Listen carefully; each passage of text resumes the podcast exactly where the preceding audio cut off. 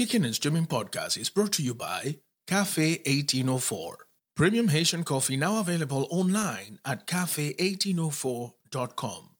That's cafe, K A F E, 1804.com.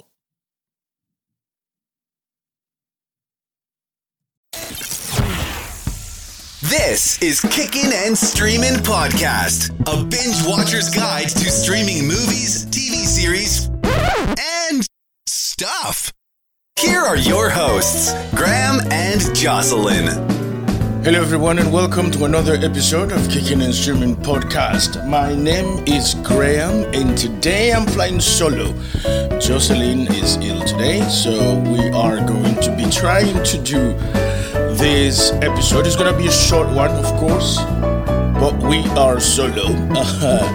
so bear with me because, again, today I don't have a co pilot, but I do have a very uh, cool show to discuss with you, and I didn't want to miss the opportunity. And um, I hope you find it interesting. Today, I'll be talking about a Prime Video show called Small Axe. Uh, Small Axe is an anthology of about five movies directed by British director Steve McQueen.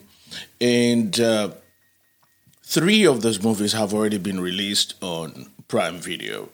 Uh, originally, it was conceived to be a series, but when Steve started doing his, the project, that was back in 2010, he realized that he had enough material to make a particular movie about each topic. So, again, we're talking about a series, sort of a mini series, if you will, but each one consisting of one movie.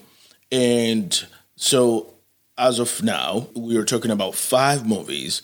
But if you go looking for it on Prime Video, what you are going to find is uh, the first three movies. The first one, of course, is Mangrove, and the second one is going to be Lover's Rock, and the third is called Red, White, and Blue. And I'd like to talk about these because I've had the opportunity to binge watch all three of them and uh, I am entirely fascinated. Uh, let's first start with the title of this anthology, Small Axe. If you are a fan of Bob Marley, you are going to be familiar with Small Axe because it is the title of one of Bob Marley's songs. That is, if you know anything about Bob Marley past uh, uh, Could You Be Loved and uh, No Woman No Cry, that, those aren't only the two songs that Bob Marley has.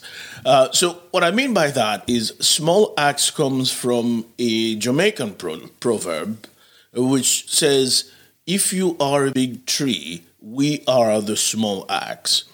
And I think you can see what where this is going because, as a matter of fact, the lyrics of Bob Marley's song continues by saying, "Sharpened to cut you down, ready to cut you down," and so Small Axe, this anthology of movies by Steve McQueen, directed by Steve McQueen, tell the stories of the West Indian immigrants in London during the 1960s and 1970s. And I think the title, in and of itself, is very apropos because, again, the West Indian immigrant community in England might be one of the biggest at the moment. We're in 2020. But of course, it is easy to suppose that in, in 1960s uh, through the 1970s, there were just a small burgeoning community. And of course, they were subjected to a lot of police harassment, uh, in some cases of police brutality, systemic racism, as it happens in most of industrialized countries. And so, this is the moment through these movies where this community starts to unite and rise as a people to demand rights and uh, certain civil liberties and also burgeoning as a, a, a community that also becomes part of the everyday life of British society. And so these are very important movies, and the casts are absolutely fabulous. And uh, I am happy, very happy, that I, I, I was able to to take a look at these movies. I can't wait for the next couple of movies to be released on Prime because I know that the upcoming ones are going to be Alex Wheatle and Education. So let's talk about the first movie you should see on this anthology. Mangrove is about the story of the Mangrove Nine. And what happens here is Frank Critchlow, a man from Trinidad, played by Shaun Parkes, opens up a restaurant in Notting Hill in uh, London it's, of course, a Caribbean restaurant, and it becomes basically a community center for the West Indies community in that area. So everybody who's everybody goes there, which is what happens in any community wherever, you know, for the first time there is, is some kind of like food unites people, food brings people together.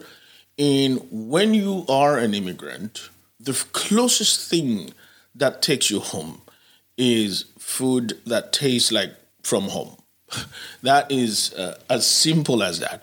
And even if you've never migrated to another country, when you've moved from one state to another, um, there are certain things from your state that you miss. And when you find those things, it, it, it takes you home. I remember a bit more than 10 years ago when we moved from New York to North Carolina.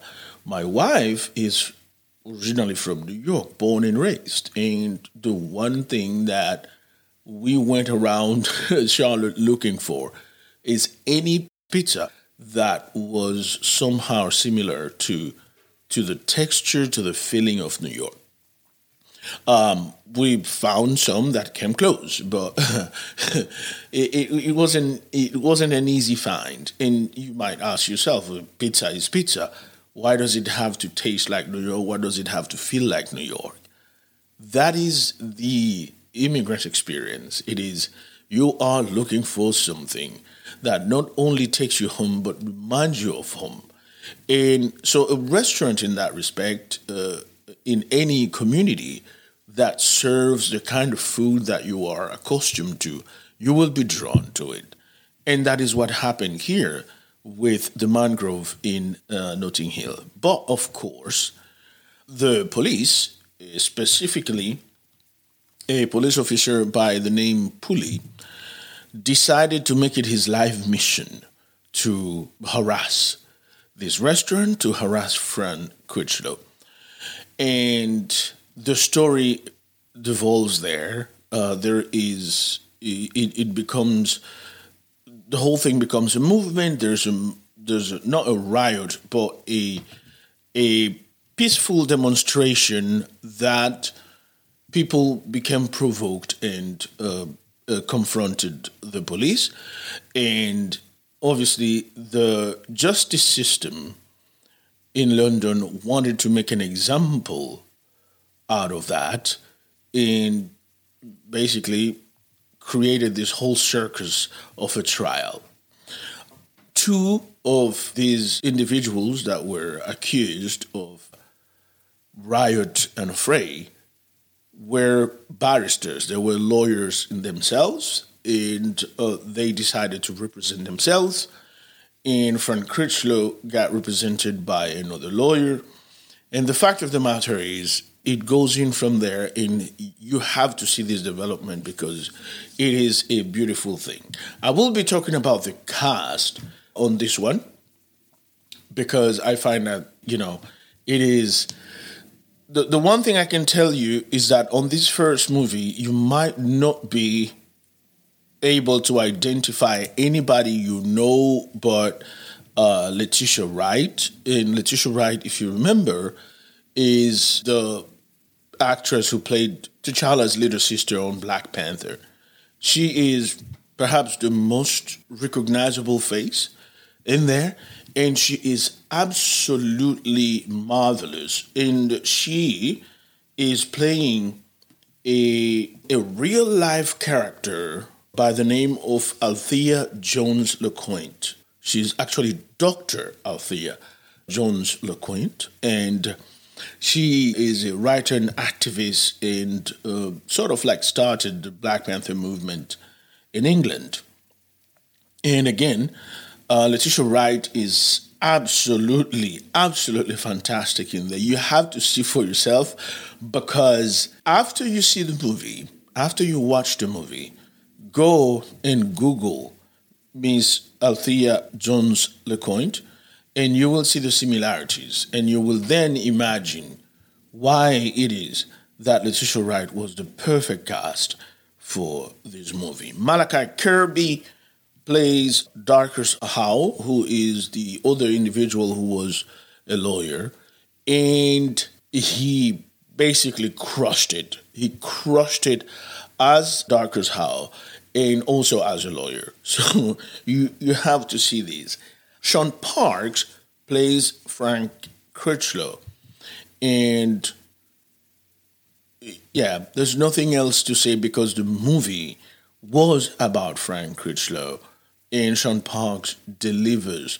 It is important to, to see all of the dynamics here because the, the one thing you can learn from this movie is that you don't necessarily become an activist because you always thought that you were going to do something like that.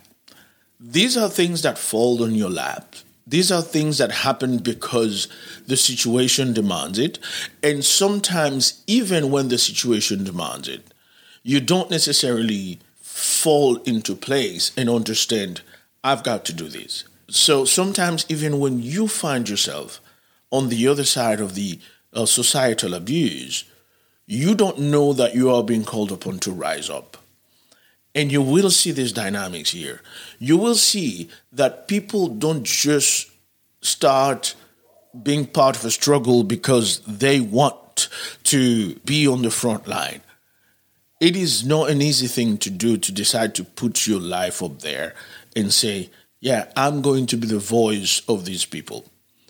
But it happens because there is a need, there's a greater need for justice. And when you care about justice, you make sure that your voice is heard. The second movie you are going to see on this anthology is called Lovers Rock. And again, I before I started watching the movie, I thought about all kind of things, like where is this story going? Because one of my favorite one of my favorite albums uh, by Sade is called Lovers Rock, and it is a beautiful thing. So I knew it was about music and beautiful, liming, nice, grooving music.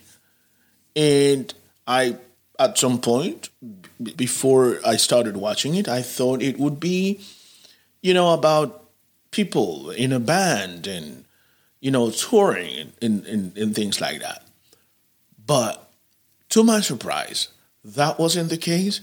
And I am absolutely marveled by this movie because it is all about, from the beginning to end almost, about a house party about a house party that is going down and everybody feeling the music, everybody having a good time, some love stories burgeoning right in there.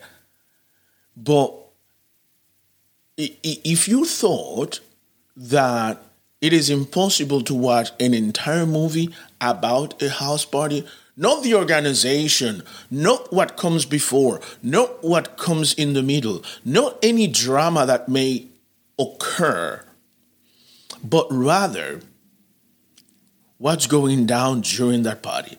the music playing, the DJs and the, uh, uh, the entertainers doing the thing, and people just dancing, dancing like there's no tomorrow, singing. There is a moment in this movie that I find absolutely exhilarating, absolutely beautiful. It is, it was an ambitious thing to do because you can see people's lips moving when they're dancing and they're singing uh, along with the song. But there's a moment there where it almost takes you inside the head of the people dancing.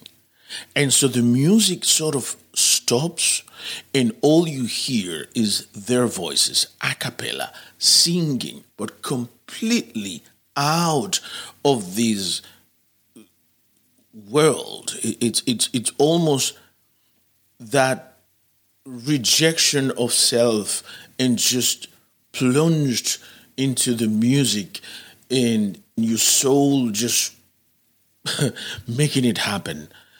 And it goes on for longer than you, if you were a director, would have let it go. Because you would have thought, if you were editing this movie, you would have thought, yeah, maybe 30 seconds of this is enough. Because you would think people's attention span is not going to be enough to continue. But it goes on for a little longer than that. And when the music resumes, you actually feel like, man, this was too good. It, it, it should have continued. And so, Lovers Rock is one of those movies where, where not a lot of traumatic things happen. There is not a specific plot, but there is an idea. And that idea is so incredibly abstract that you're fine with what's going on. Nobody needs to explain anything. You're fine watching what you're watching. I, I don't know how else to say this. Um, one notable figure, no, notable face in this movie, Lovers Rock, is going to be Michael Ward. If you remember Top Boy from Netflix, it's a series. I think that was from last year. Well, the series actually older than that. There was a, a, a first Top Boy that was in the early 1910s, uh, 2010s, sorry. And then the series was sort of like picked up by Drake, the Canadian rapper, and then they created a new version of Top Boy. Michael Ward starred in the newest version of Top Boy, and so if you are if you're familiar with Top Boy, you will remember that there were a lot of actors from Black Mirror on this one too, uh, on on on the entire anthology. So so you will you will recognize some actors if you are familiar with Black Mirror. Also, um, but yeah, this second movie is it's a mood. That's the only way I can describe it. That second movie is a mood, and I I, I don't know. It's it's one of the most beautiful things I've seen in a movie where a lot doesn't a lot doesn't happen. So let's go over the cast for you. It's not a huge cast, of course. So you have Michael Ward as Franklyn Cooper. You have Amarah-Jae St. Aubyn as Martha Trenton and Kendall Williams Stirling as Clifton.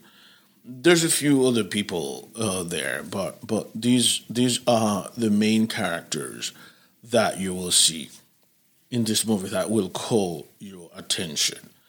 And then finally, we're going to move on to red, white, and blue. And red, white, and blue is sort of like a return to the struggle because it is basically a young man who, after his father, his uh, Jamaican father, has been brutalized by the police in London. This guy, who is a research scientist with a PhD decides that change can only happen from within. And so he decides to join the police force. This character is played by John Boyega, so it's like major a major star, of course, from uh, Star Wars, and he plays Leroy Logan, right? And uh, so this is this is a guy who who is the son of an immigrant, a Caribbean immigrant who is absolutely proud. And there's a moment there where he actually says to, to the dad, You wanted us to be more British than the British. So do your work, put in your work, be work hard, study hard, and be better at everything than everybody else. And so this guy, his dream wasn't for his son to grow up to be a police officer. That is simple as that. His his dream was what the son was doing or more. It was, you know, a research scientist or more, whatever. But no, a police officer. And especially after his row with the police. So now it's on. So imagine your son deciding, hey, I'm going to join the enemy. While the father has a case going on with uh, the police and wanting his his day in court. So this is what Red, White, and Blue is about. And it's it's striking because this the character Leroy Logan, the character that John Boyega plays, has for a guy who is, has a PhD and he, and it's obviously an incredibly smart dude. He is. You could see a bit of naivete in him in the way he approaches the whole thing, because the fact of the matter is the the London Police Department at the time wasn't racially diverse, and I'm I'm not entirely sure that it is as racially diverse as it should be, even in actuality. But he goes in there and he he thought that yeah I'm gonna make some changes, and I'm sure that he makes the changes, those changes, but they didn't happen rather quickly I feel like